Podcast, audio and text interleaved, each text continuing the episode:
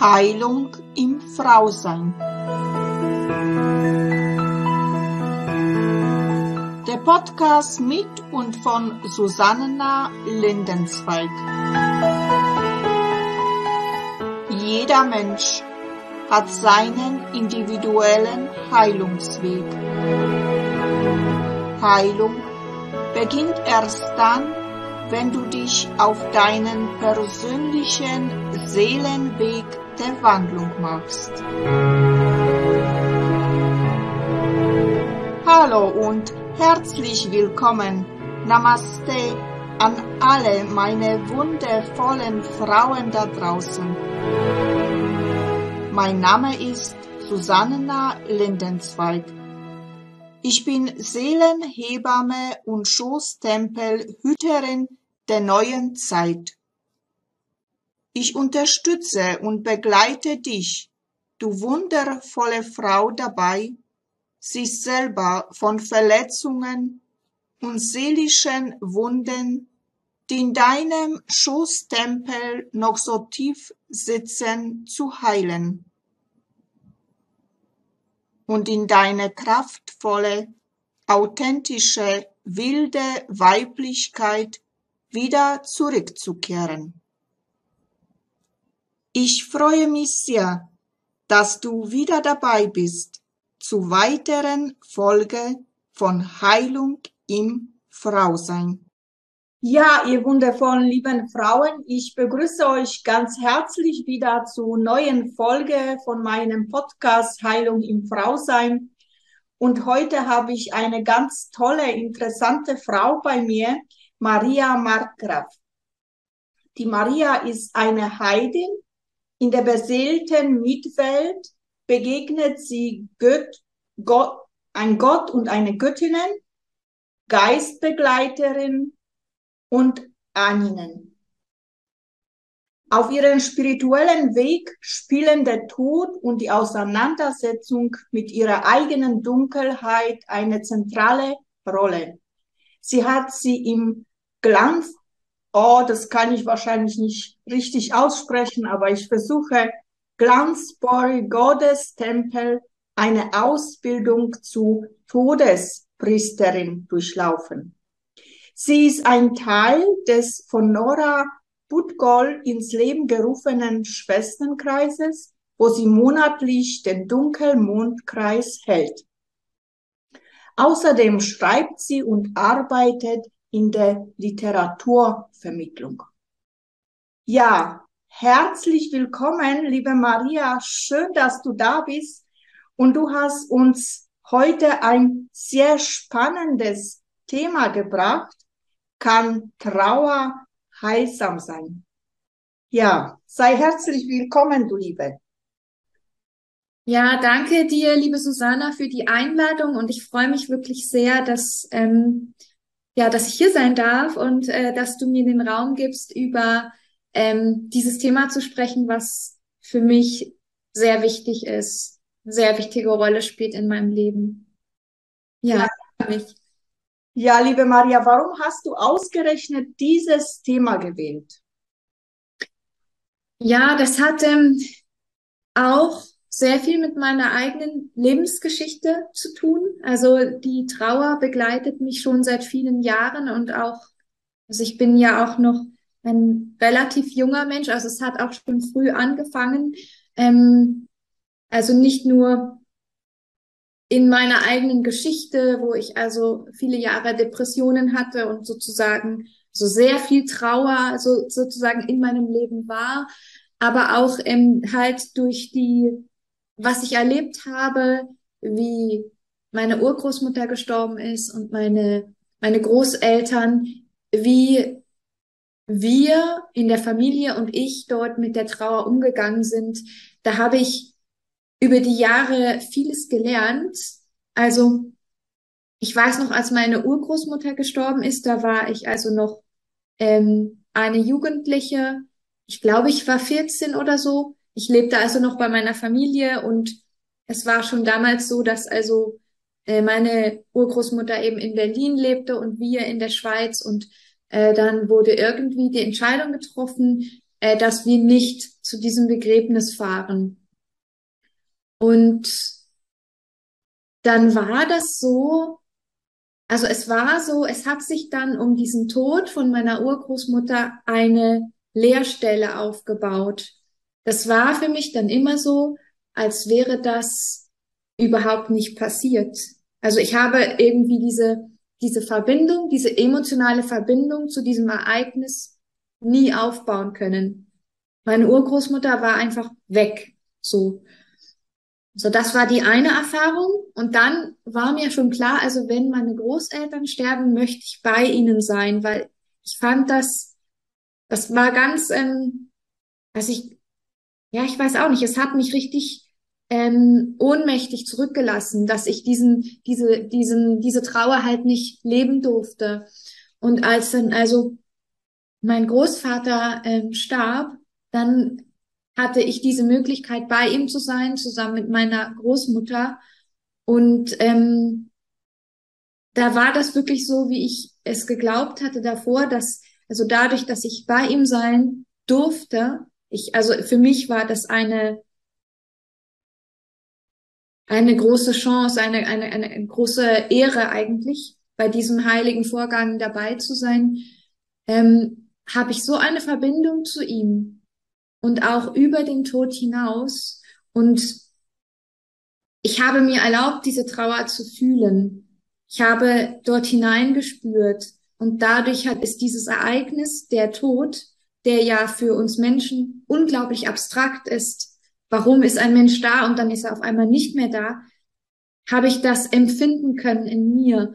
Und das ähm, hat mir, hat mich geheilt. So. Und also deswegen, da habe ich, glaube ich, zum ersten Mal begriffen, wie wenig wir in unserer Gesellschaft Trauer zulassen, wie wenig sie ein Teil von uns ist. Und seitdem bin ich so auf dieser Mission, ähm, ja, das, das herauszuholen, das aufzuarbeiten, zunächst einmal für mich, aber ich möchte es eben gerne auch für andere Menschen tun. Ja. Ja, das ist also wunderschöne Erfahrung, was du da gemacht hast und das dann zum Beruf gemacht hast. Interessant. Ja, äh, liebe Maria, wir haben das Thema, kann Trauer heilsam sein? Also ich würde sagen, ja. Und jetzt ist die Frage, ja, dann an dich, warum? Ja, das ist natürlich, das klingt erstmal ein bisschen widersinnig, ähm, heilsam und Trauer. Man, man verknüpft vielleicht eher Trauer mit, ähm, ja, mit vielleicht negativen Gefühlen und man will da vielleicht schnell drüber wegkommen. So, äh, Hauptsache, dass es nicht so lang anhält. Und naja, also ich bleibe jetzt mal bei diesem Thema des Todesfalls. Es ist natürlich klar, wir können über ganz viele Dinge trauern, auch über kleinere Ereignisse. Ähm, aber wenn, wenn wir mal angucken, was passiert denn, wenn ein Mensch stirbt? Gut, wir bekommen vielleicht ein oder mehrere Tage frei. Wir dürfen äh, zum Begräbnis fahren. Äh, vielleicht dürfen wir auch noch einen Tag Luft holen. Ähm, aber dann ähm, sollen wir eigentlich wieder funktionieren. Und ähm, es ist ja oft so, was wenn ein Mensch stirbt, dann hat man erstmal ganz viel eigentlich organisatorisches, eine Beerdigung und jeder, der das mal gemacht hat, was da alles an Papierkram zu erledigen ist, weiß, wovon ich rede. Und das dann oft eigentlich das Gefühl, das hat erst vielleicht Wochen oder sogar Monate später Platz. Und dann ist aber eigentlich um einen rum eher so die Erwartung, dass man jetzt aber langsam mal drüber hinweg sein sollte. Und das heißt, die Trauer, die darf oft gar nicht stattfinden. Und ähm, ich bin der Ansicht, dass das auch krank machen kann, wenn ich die, die Gelegenheit überhaupt gar nicht habe zu trauern, wenn ich das in mich reinfressen muss oder so tun muss, als würde es mir total gut gehen, wenn das aber gar nicht so ist.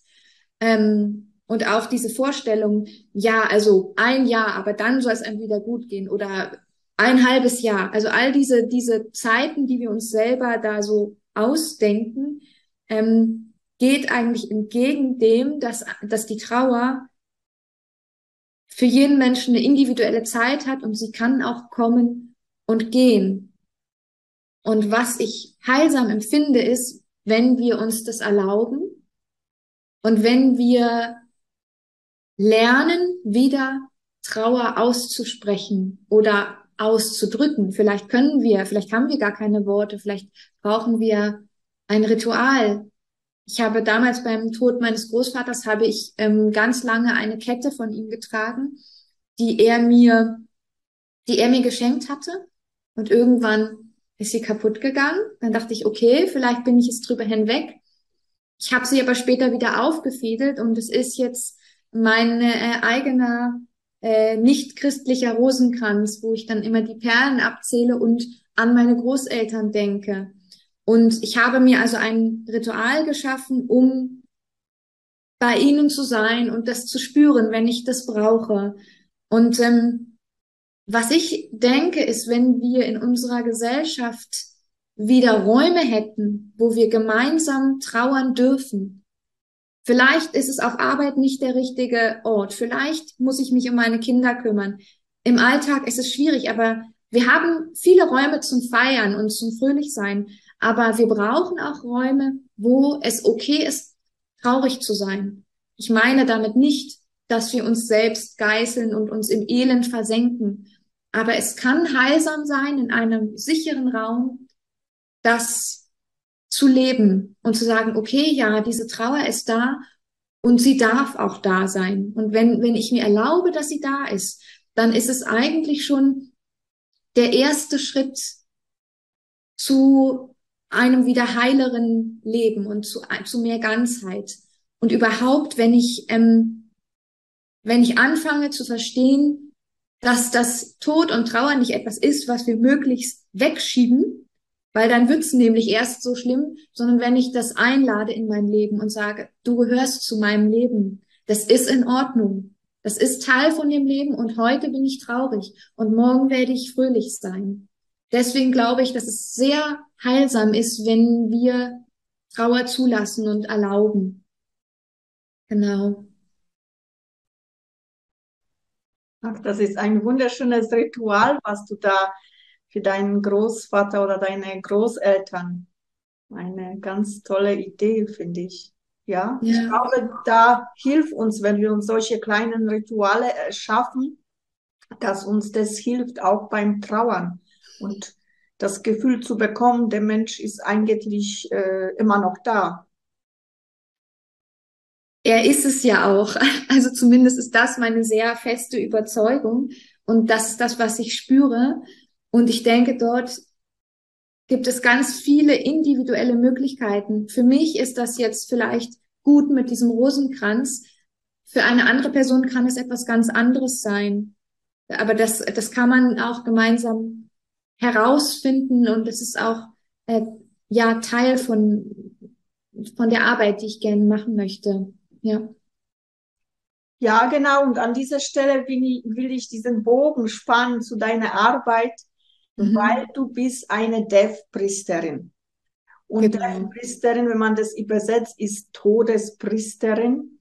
Und dieses, das habe ich noch nie gehört und vielleicht viele Frauen da draußen haben auch noch nie ge gehört von dieser Dev-Priesterin. Magst du uns kurz erzählen, was ist eigentlich diese Dev-Priesterin? Ja, was macht sie aus? Wie arbeitet sie? Und, und, und, was alles dazu gehört? Ja, das kann ich ähm, sehr gerne machen. Ähm, vielleicht auch noch kurz als Hintergrund. Ich habe ja eben äh, damals gemerkt, äh, wo ich äh, meine Großeltern begleitet habe in den Tod, da habe ich schon gemerkt, dass ich weniger Berührungsängste mit diesem Thema habe als alle anderen Menschen aus meiner Familie damals. Ich habe also dann auch das Begräbnis organisiert und alles, weil die anderen konnten das nicht. Und da habe ich gemerkt, okay, vielleicht ist das etwas, wo ich anderen Menschen helfen kann, wo ich etwas weitergeben kann. Und so kam ich überhaupt auf die Idee, so eine Ausbildung zu machen, weil ich eben eigentlich Literaturstudium gemacht und so. Also ich bin eigentlich sozusagen komme ich aus einer ganz anderen Richtung. Ähm, ja, und dann habe ich das gesehen, diese Ausbildung in England, im Glastonbury Goddess Temple, ähm, also der Göttinnen-Tempel in Glastonbury in, in England. Ähm, und tatsächlich, ich weiß nicht, ich möchte jetzt nicht sagen, dass das sonst auf der Welt gibt, aber ich kenne nur diesen Ort. Und auch dort ist diese Ausbildung ganz neu. Also es ist ganz neu entstanden. Ich denke auch, weil unsere heutige Zeit das verlangt. Wir haben sehr viel Tod erlebt in den letzten Jahren und noch sehr wenig, wie soll ich sagen, Skills und Möglichkeiten entwickelt, damit umzugehen als Kollektiv. Diese Ausbildung wurde ins Leben gerufen von zwei äh, wunderbaren Priesterinnen äh, der Göttin Caridwen. Das ist eine keltische Göttin. Und äh, die Ausbildung steht natürlich auch in dieser Tra Tradition von Avalon. Ich weiß es nicht, wie sehr ich da in die Tiefe gehen soll. Es ist halt äh, die Tradition, die dort in, in England an diesem Ort gelebt wird. Ähm, die Todespriesterinnen berufen sich auch auf Morgana, die ja den König Arthur, ähm, als er im Sterben lag, zur Insel Avalon, zu dieser magischen Insel Avalon gebracht hat. Die begreifen wir als sozusagen die erste Todespriesterin. Allerdings war das so, dass diese Ausbildung nicht an eine bestimmte Konfession oder Glauben gebunden war. Also es war offen. Und so habe ich mich auch eingeladen gefühlt, weil ich habe eben ja meine eigenen Göttinnen und Götter und Begleiter, mit denen ich ja schon im Kontakt bin. Äh, die würde ich ja jetzt nicht einfach beiseite schieben. Und so ist da eine Gruppe von Frauen zusammengekommen, die ganz unterschiedliche Hintergründe haben.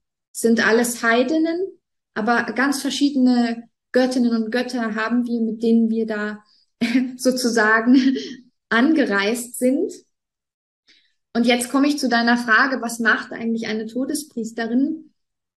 Also vielleicht erst einmal ähm, für mich, ich verstehe eine Priesterin als eine Frau, die spirituelle Begleitung leistet in allen Lebensbereichen. Das ist für mich jetzt erstmal eine ganz allgemeine Definition. Und eben eine Todespriesterin konzentriert sich auf diesen Bereich Tod, Sterben, Trauer. Und wir haben gelernt in dieser Ausbildung, in allen quasi äh, Teilen dieses Vorgangs ähm, quasi äh, da zu sein und zu begleiten. Also eine Todespriesterin kann auch schon zum Beispiel, wenn ich jetzt sage, ich möchte mich einfach schon vorbereiten auf meinen Tod, mir geht es noch gut, aber ich möchte mich schon innerlich vorbereiten und planen, da kann schon eine Todespriesterin dabei sein und vielleicht auch einfach nur zuhören, vielleicht Anregungen geben für Rituale oder wie du dir dein eigenes Begräbnis vorstellst. Eine Todespriesterin kann gerufen werden, wenn eine Person schon sehr krank ist oder am Sterbebett liegt. Sie kann sitzen mit den Sterbenden und einfach nur da sein. Ganz viel von dieser Arbeit ist eigentlich Dasein und Zuhören. Es ist nicht sehr viel nach außen Aktivität, was wir uns immer so vorstellen, aber die ganze Nacht am, am Bett eines Sterbenden zu sitzen, das ist eine große Aufgabe. Zum Beispiel eine Todespriesterin kann aber auch, wenn dann die Person gestorben ist, kann sie die Energiezentren lösen, damit die Seele gehen kann. Sie kann zum Beispiel auch ein Begräbnis durchführen. Wenn man zum Beispiel sagt, ich möchte jetzt eben in einer heidnischen Tradition oder ein ganz eigenes individuelles Begräbnisritual, kann eine Todespriesterin auch das tun. Und äh, zuletzt kann natürlich eine Todespriesterin auch für die Trauernden da sein. Denn das ist ja nicht so, die Person ist tot und dann ist alles erledigt. Es geht ja oft weiter. Oder es gibt manchmal auch ungelöste Konflikte mit einer verstorbenen Person. Es gibt es manchmal auch, dass eine verstorbene Person, eine Seele, nicht gehen möchte oder nicht gehen kann. Auch hier kann eine Todespriesterin behilflich sein, sag ich mal so. Also die Hauptsache tun immer die sterbenden Seelen selber. Ähm, wir sind da, also, also ich verstehe mich jetzt nicht als eine Person, die sagt, und ähm, nur meinetwegen kommen die Seelen dann an den sicheren Ort. Nein, die Seelen kennen ihren Weg. Manchmal brauchen sie ein bisschen Begleitung. Ähm, und also für mich wäre das jetzt quasi, ich habe meine Ausbildung jetzt gerade im August abgeschlossen.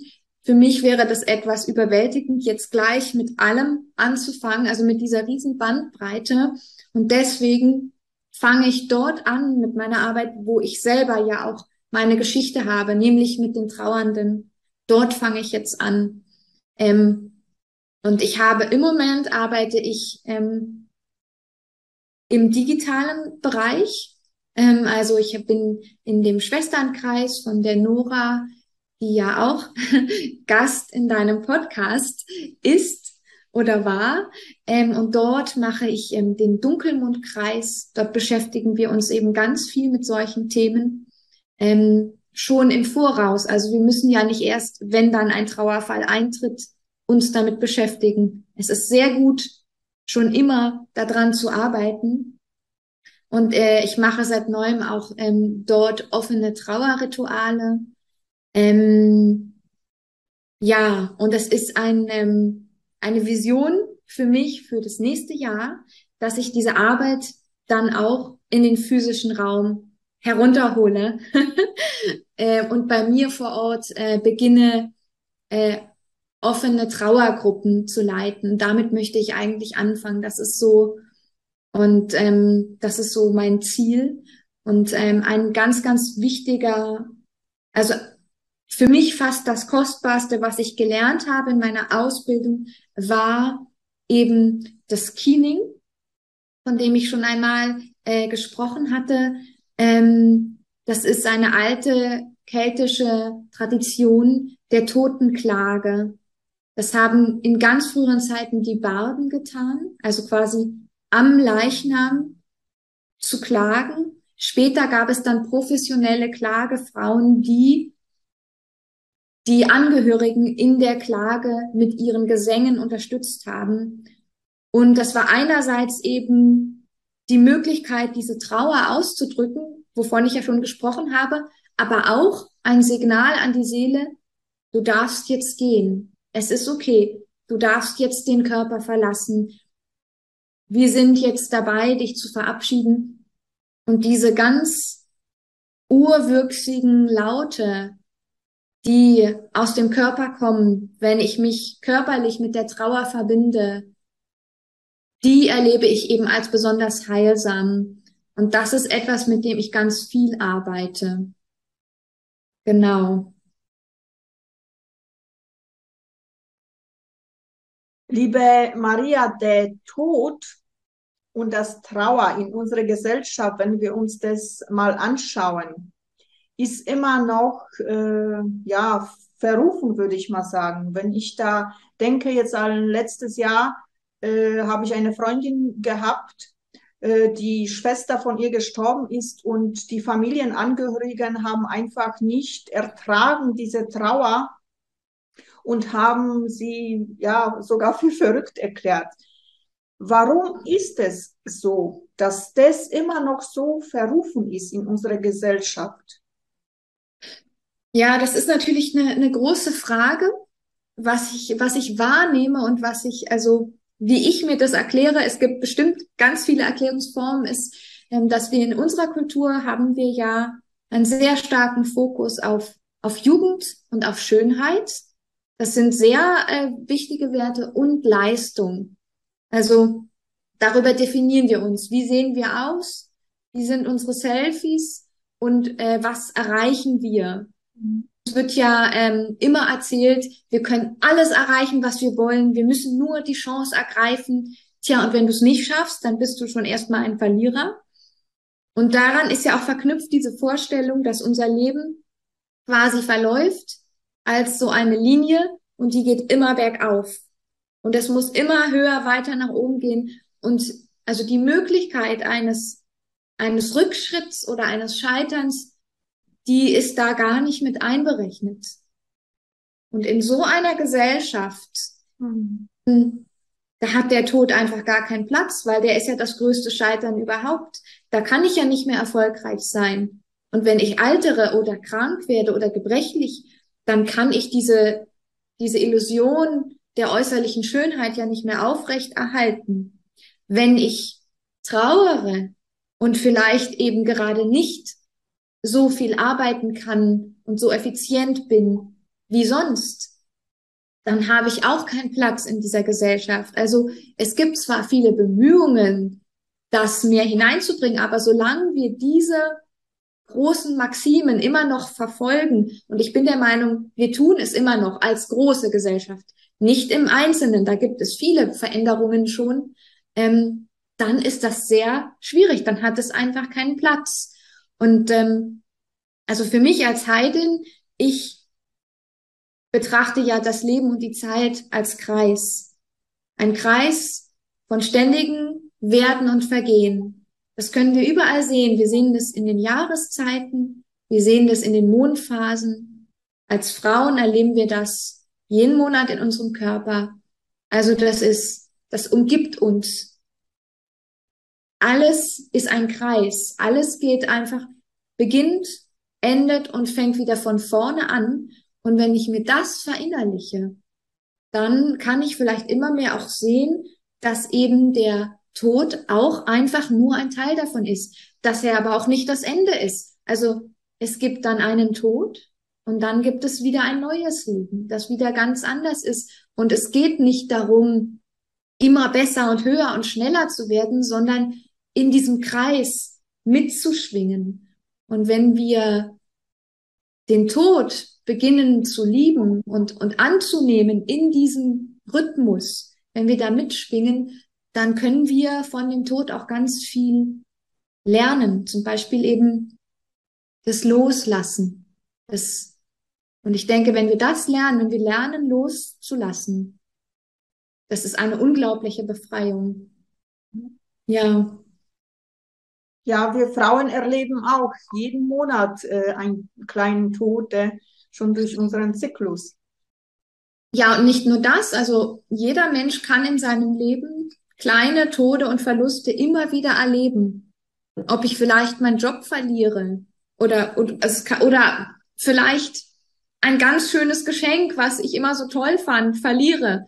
Oder ob ich Liebeskummer habe. Das sind ja alles kleine Tode. Und die die darf ich auch erleben. Das ist in Ordnung. Das gehört dazu. Ja liebe Maria, gibt's gibt's es eigentlich äh, unterschiedliche äh, Trauermenschen, äh, sage ich jetzt, oder Art der Trauer oder ich weiß nicht, wie ich ausdrücken kann? Hm, ja, also ich eben, ich würde erst mal sagen, es gibt ja ganz unterschiedliche Dinge, worüber wir trauern können. Und auch die Intensität der Trauer kann ganz unterschiedlich sein. Also ich, ich erzähle mal die Geschichte von, von einer Person, die ich jetzt anonymisiere, die vor, ach, es werden bald zehn Jahre sein, dass sie dass diese Person einen sehr geliebten Menschen verloren hat. Und für sie ist zum Beispiel ihre Trauerzeit noch nicht abgeschlossen. Und das heißt nicht, ähm, dass, dass sie nicht lebenslustig auch ist und dass sie nicht lebt, aber für sie ist das, nein, ich, ich fühle diese Trauer immer noch. Und ich könnte mich auch gar nicht auf einen neuen Menschen einlassen, weil für mich das ähm, immer noch eine so große Kraft hat. Und diese Person zum Beispiel erlebt ganz viel von außen eben diese Vorstellung, ähm, ja, aber du müsstest ja aber jetzt auch mal drüber hinweg sein. Willst du dir nicht mal jemand Neues suchen? Du kannst doch nicht alleine sein. Das ist auch ein ganz großes Ding bloß nicht alleine sein und das ist, also weil dann wirst du ja sichtbar für die anderen auch als trauernde Person. Also das ist zum Beispiel, da sieht man, das ist eine ganz eigene und andere Art von Trauer, die vielleicht für alle anderen nicht verständlich ist. Genau. Und es kann aber auch zum Beispiel sein, ich zwar trauere, aber so sehr nach innen gerichtet. Also das, das habe ich auch erlebt. Die Trauer kann auch so sehr nach innen gerichtet sein, dass es dann in dem Moment auch nicht hilfreich ist, wenn andere hinkommen und nachbohren und sagen, nun redet doch mal darüber, nun mach doch mal. Also das meine ich zum Beispiel auch. Ich will jetzt nicht alle zwingen, darüber zu sprechen. Manche Menschen machen das ganz alleine still in sich und das ist in Ordnung. Manche Menschen müssen das ganz laut machen. Manche Menschen, das ist auch wieder aus meiner persönlichen Erfahrung, ähm, das war eine Frau, die ihren Mann verloren hatte und der war ähm, Schauspieler und die hat ein großes Filmscreening veranstaltet und alle Filme nochmal gezeigt und es war eigentlich fast eher ein Fest. Die Menschen waren fröhlich, die Menschen haben gegessen, haben gelacht und gleichzeitig war das aber ihre Trauerverarbeitung. Das ist vielleicht so ein kleiner, kleiner Ausblick, um zu zeigen, wie wie individuell das eigentlich ist, wie wir mit Trauer umgehen. Im Prinzip wichtig ist, dass man sich Zeit nimmt zum Trauern. Ja. ja. Einerseits das und andererseits in sich hineinspüren, was brauche ich? Das kann nur ich mir selbst wirklich beantworten. Es gibt da draußen alle möglichen Modelle und äh, Methoden, wie man das machen kann. Aber nur du selber weißt, was du wirklich brauchst. Man muss natürlich dafür ehrlich mit sich sein. Man kann sich natürlich auch was vormachen und sagen, ja, ja, nein, ich bin ja schon drüber hinweg oder so. Wenn man wirklich in sich reinhorcht, dann spürt man das schon. Du hast äh, erzählt, dass du die Dunkelmondkreise bei der Nora machst. Ist es, hilft es auch, diese, so ein Kreis äh, auch zu trauern? Ja, also in diesen Dunkelmondkreisen beschäftigen wir uns nicht nur mit Trauer. Also wir, da ist jeden Monat ein bisschen anderes Thema. Wir hatten auch schon äh, Verlust, wir hatten unsere eigenen Narben, wir hatten, was hatten wir, ausgeschlossen sein. Also es geht alles in diese Richtung, was ich nenne Schattenarbeit. So, mhm. so uns mit diesen dunklen Seiten auch zu beschäftigen. Ähm, und ähm, deine Frage war, ob das hilft, so ein Kreis, nicht wahr? Ja, also ich bin, ich arbeite ja besonders gerne in Kreisen und in Gruppen, weil ich der Meinung bin, dass wir auch immer ganz viel von den anderen Teilnehmerinnen und Teilnehmern mitnehmen können. Wir können ganz viel lernen voneinander und wir können uns auch in einem Kreis, wo wir zusammenkommen mit derselben Absicht, können wir uns ganz anders halten, als wenn ich das nur allein mache oder nur zu zweit. Also, und das ist auch die Rückmeldung, die ich bekomme von den Schwestern, die zu mir in den Dunkelmondkreis kommen, dass das für sie oft sehr heilsam ist, dass sie sagen, oh, das Thema, das hat mir eigentlich schon Angst gemacht oder ich hatte Respekt davor, wo du gesagt hast, jetzt, also nächsten Monat zum Beispiel geht es darum, wir konfrontieren uns mit unserer Angst. ähm, und dann danach ist es aber oft so, es löst sich etwas. Und dann kommen wir eigentlich wieder zu diesem Loslassen von dem ich schon gesprochen habe. Man, wenn ich einmal wirklich dorthin schaue und sage, okay, ich widme mich heute der Trauer, dann kann ich sie dann oft auch gehen lassen oder für ein Stück gehen lassen. So. Und da, da kann es sehr hilfreich sein, wenn ich da noch andere Mitmenschen habe, die mit mir gemeinsam durch diesen Prozess gehen. Und wir in unserem Kreis teilen wir auch immer unsere Erlebnisse. Und auch das kann sehr hilfreich sein. Manchmal lernt man auch noch was Neues und hat plötzlich eine ganz neue Perspektive auf etwas, was man gar nicht gedacht hat. Ja. Ja, ja du hast recht. Du hast vollkommen recht. So Frauenkreise sind richtig heilsam. Ja. Gesegnet sei es. ja. Liebe Maria, gibt's noch irgendetwas, wo du sagst, das habe ich jetzt vergessen, dich zu fragen oder anzusprechen, aber es ist ganz wichtig, dass die Frauen noch äh, wissen müssten, zu dem Thema kann Trauer heilsam sein. Ach, was vielleicht noch sehr wichtig ist, das ist auch für mich ein Projekt für das neue Jahr. Ähm, wir dürfen die Männer nicht vergessen. ich habe bisher vor allem mit Frauen gearbeitet, weil ich eben im Schwesternkreis bin. Aber ich nehme wahr, dass besonders die Männer ganz, ganz wenig Gelegenheit haben, Trauer zu zeigen und Schwäche zu zeigen. Vielleicht haben wir als Frauen da schon einen gewissen Vorteil, weil wir schon länger unterwegs sind auf diesem Weg, unsere Gefühle zu zeigen. Das wird uns auch mehr erlaubt in unserer Gesellschaft. Und ähm, ich möchte aber, dass wir vielleicht die Männer auch einladen, dass sie auch ihre Trauer zeigen dürfen, weil das ist so wichtig, dass alle Menschen brauchen das. Das war jetzt so, dachte ich, das, das möchte ich noch erwähnen. Genau. Ja, ja, da hast du vollkommen recht. Also, das ist wichtig. Ja.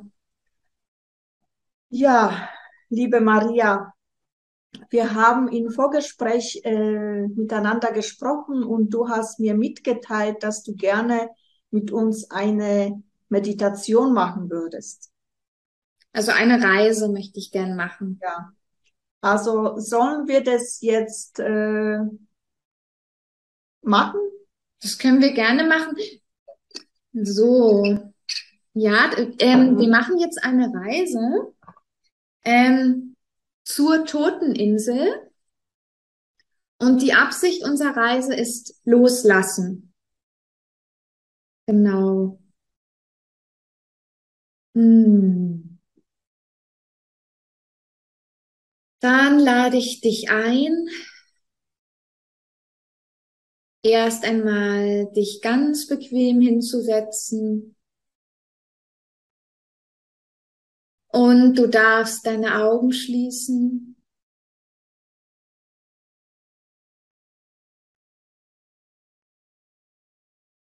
Und dann nimm doch einmal zwei, drei ganz tiefe Atemzüge.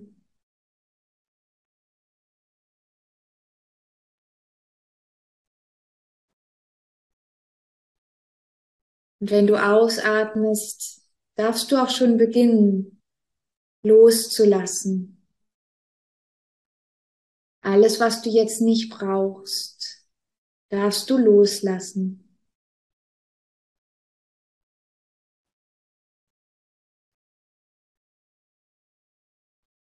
Spür mal hinein, wie fühlt sich gerade in dem Moment dein Körper an.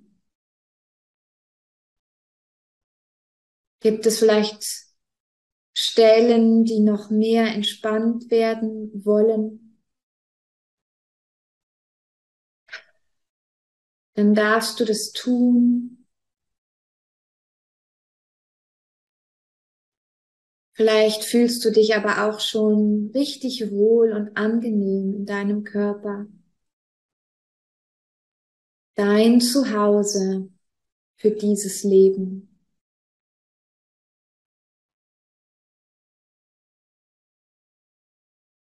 Und wenn du ganz still wirst,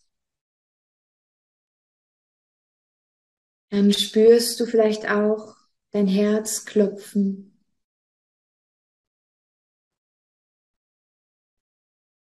Und wie es das Blut durch deinen Körper bringt.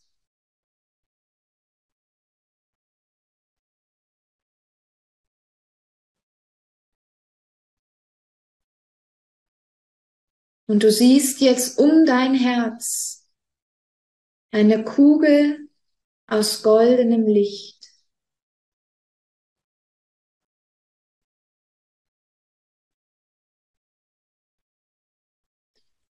Das ist dein Licht. Dieses Licht ist immer da, auch wenn du es nicht siehst. Und dieses Licht kann auch dein Anker sein auf dieser Reise, wenn du dich vielleicht an einem Moment nicht wohlfühlst, dann kannst du immer zu diesem Licht zurückkehren.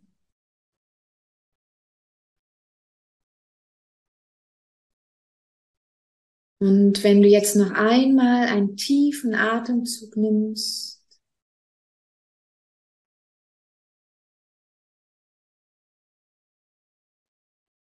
und deine inneren Augen öffnest, dann siehst du, du stehst an einem felsigen Meeresstrand. Die Luft ist frisch. Es gibt ein wenig Wind. Und du hörst das Rauschen der Brandung. Du gehst barfuß und du spürst den feuchten Sand und die Muscheln und kleine Steinchen unter deinen Füßen. Und es ist ganz angenehm, hier auf und ab zu laufen. Du genießt diesen Moment, denn du weißt, du wirst gleich abgeholt zu deiner Reise zur Toteninsel. Vielleicht gehst du noch einmal in dich und denkst darüber nach, was es denn ist, was du heute loslassen möchtest, wenn du auf die Toteninsel fährst. Es kann etwas Großes sein, aber auch etwas ganz Kleines. Alles ist es wert, losgelassen zu werden. Mit Aufmerksamkeit.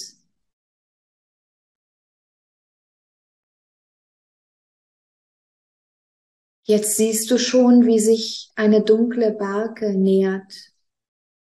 Sie gleitet fast geräuschlos über das Wasser.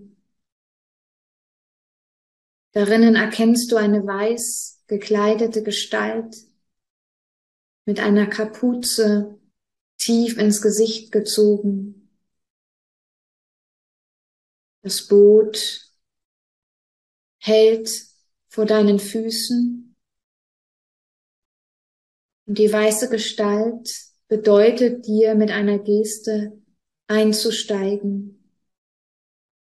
Du kletterst vorsichtig in das etwas wackelige Boot und setzt dich auf die Rückbank,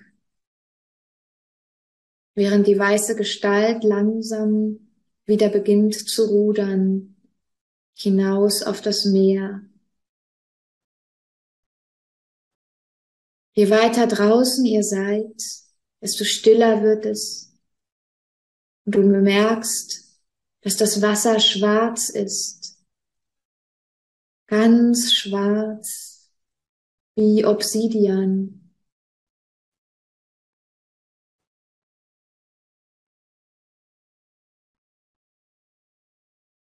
Die weiße Gestalt spricht nicht mit dir. Und so hast du Zeit, in dich zu gehen und einfach auf das Meer hinauszublicken.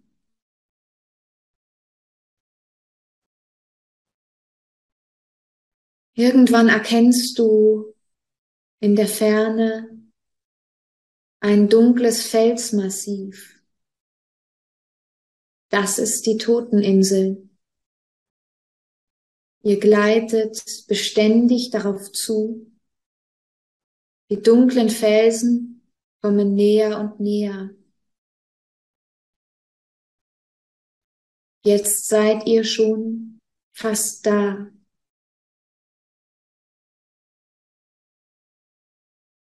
Zwei große schwarze Felsen säumen den Eingang zur Insel. Dort fahrt ihr hindurch, wie durch ein Tor, und ihr kommt in eine ganz stille Bucht. Das Boot legt an,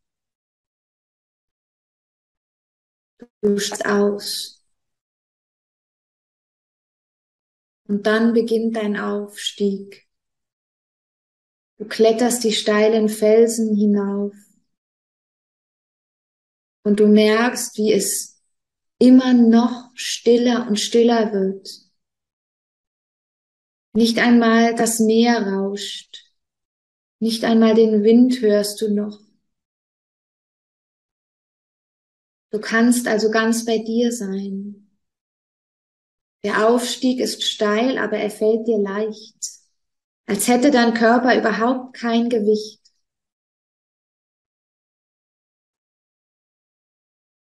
Schließlich bist du oben, auf einer hellen, steinigen, von Sonne beschienenen Ebene. Du blickst dich um und siehst Gestalten, eine lange Reihe von Gestalten, die sich auf ein Feuer zubewegen, ein großes Feuer, das lodert, aber auch das Feuer gibt kein Knacksen, kein Geräusch von sich. Alles ist ganz still. Du reißt dich in die Gestalten ein und beobachtest, wie die Prozession langsam, langsam voranschreitet.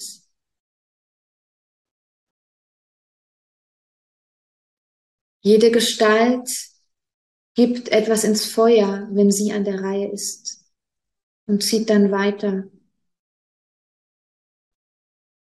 Wie du in der Reihe stehst, betrachtest du die Gestalten Erkennst du einige von ihnen? Kommen sie dir bekannt vor?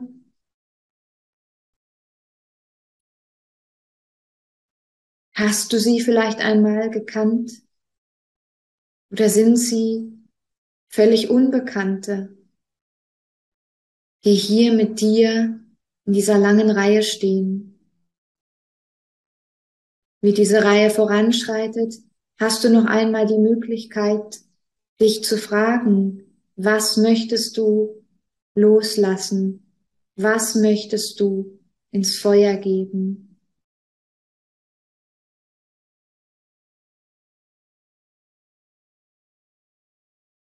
Langsam, langsam schreitest du voran und dann bist du an der Reihe. Das Feuer schlägt hoch in den Himmel Es ist mindestens dreimal so hoch wie du. Du spürst die Wärme, aber kein Geräusch.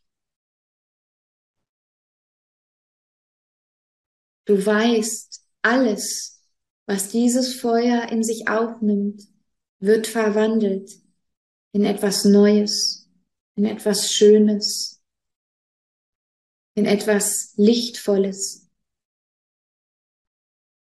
Und jetzt darfst du, was auch immer du möchtest, hineingeben ins Feuer.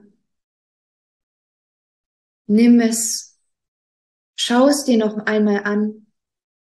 Was hat es dir gegeben? Was hast du davon lernen dürfen? Auch wenn es schmerzvoll war, du hast ganz sicher etwas gelernt. Und dann darfst du es loslassen. Jetzt gehört es dem Feuer. Du kannst dem Feuer vertrauen. Es wird wissen, was damit zu tun ist. Du lässt jetzt los.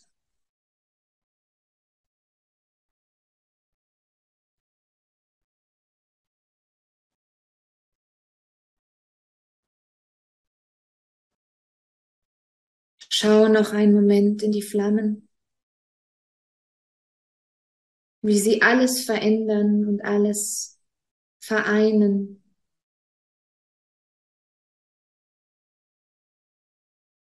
Bedanke dich bei diesem Feuer und wisse, du kannst jederzeit hierher zurückkehren, wenn du es brauchst. Dann ist der Zeitpunkt gekommen zu gehen. Du wendest dich ab und begibst dich auf den Abstieg, der fast noch viel leichter ist als der Aufstieg, denn du hast ja etwas losgelassen. Bald schon bist du unten und das Boot wartet schon auf dich.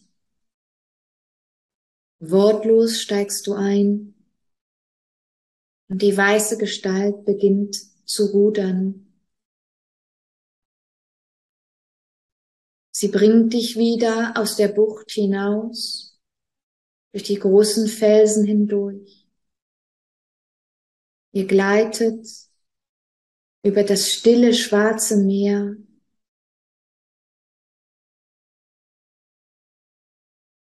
Spürst den Fahrtwind auf deinen Wangen. Und bald schon siehst du wieder den Strand.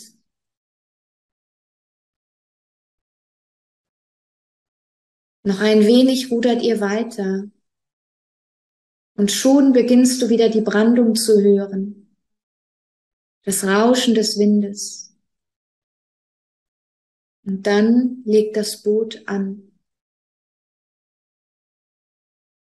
Du steigst aus und blickst noch einmal dankend zu der weißen Gestalt. Sie war deine Begleiterin auf der heutigen Reise. Auch sie kannst du immer wieder rufen, wenn du sie brauchst.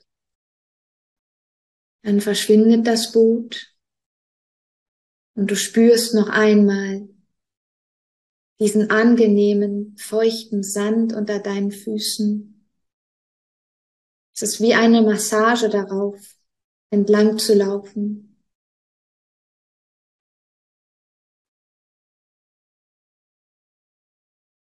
Du darfst noch einmal einen tiefen Atemzug nehmen. Ein und aus.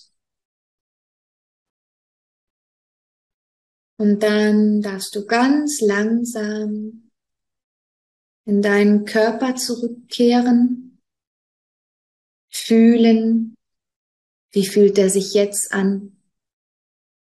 Du musst es nicht bewerten, nur fühlen. Wie fühlt sich der Körper jetzt an?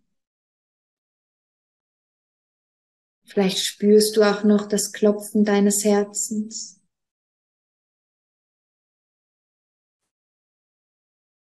Und sieh noch einmal auf diesen goldenen Schein um dein Herz. Und wenn du bereit bist, dann darfst du ganz langsam und in deinem Tempo die Augen wieder öffnen. Du bist zurück.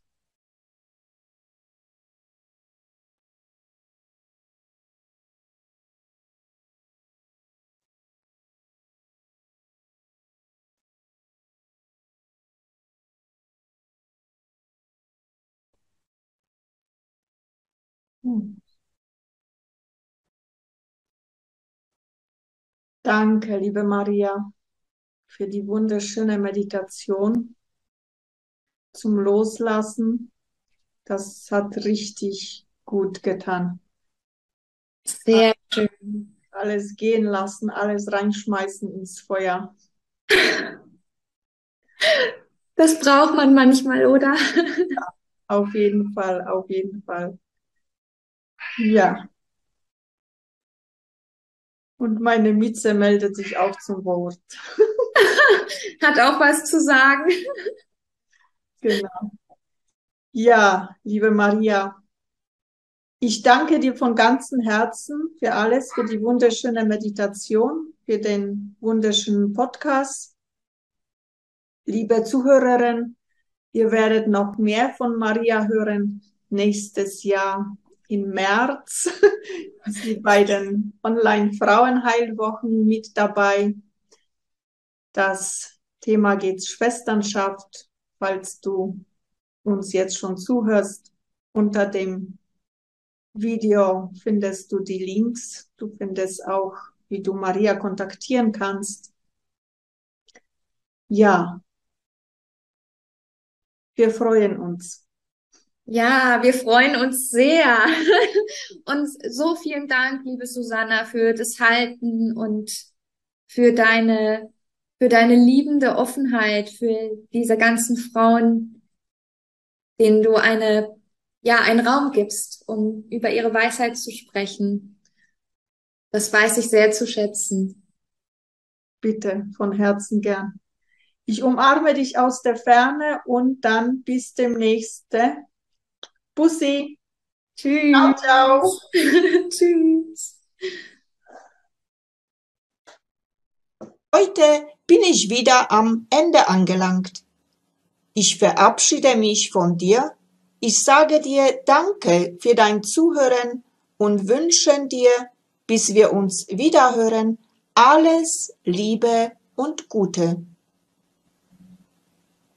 Und wenn du vielleicht jetzt beim Zuhören eine Lust verspürt hast, wo du sagst, wow, das würde ich auch gerne mitgestalten, weil ich etwas zum Sagen habe zum Frausein, dann melde dich einfach bei mir.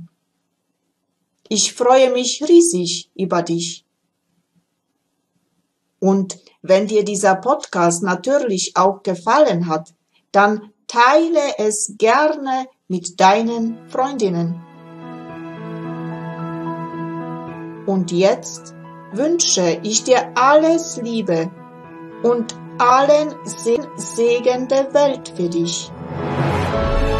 Ich umarme dich aus der Ferne ganz herzlich. Namaste in Liebe Susanna.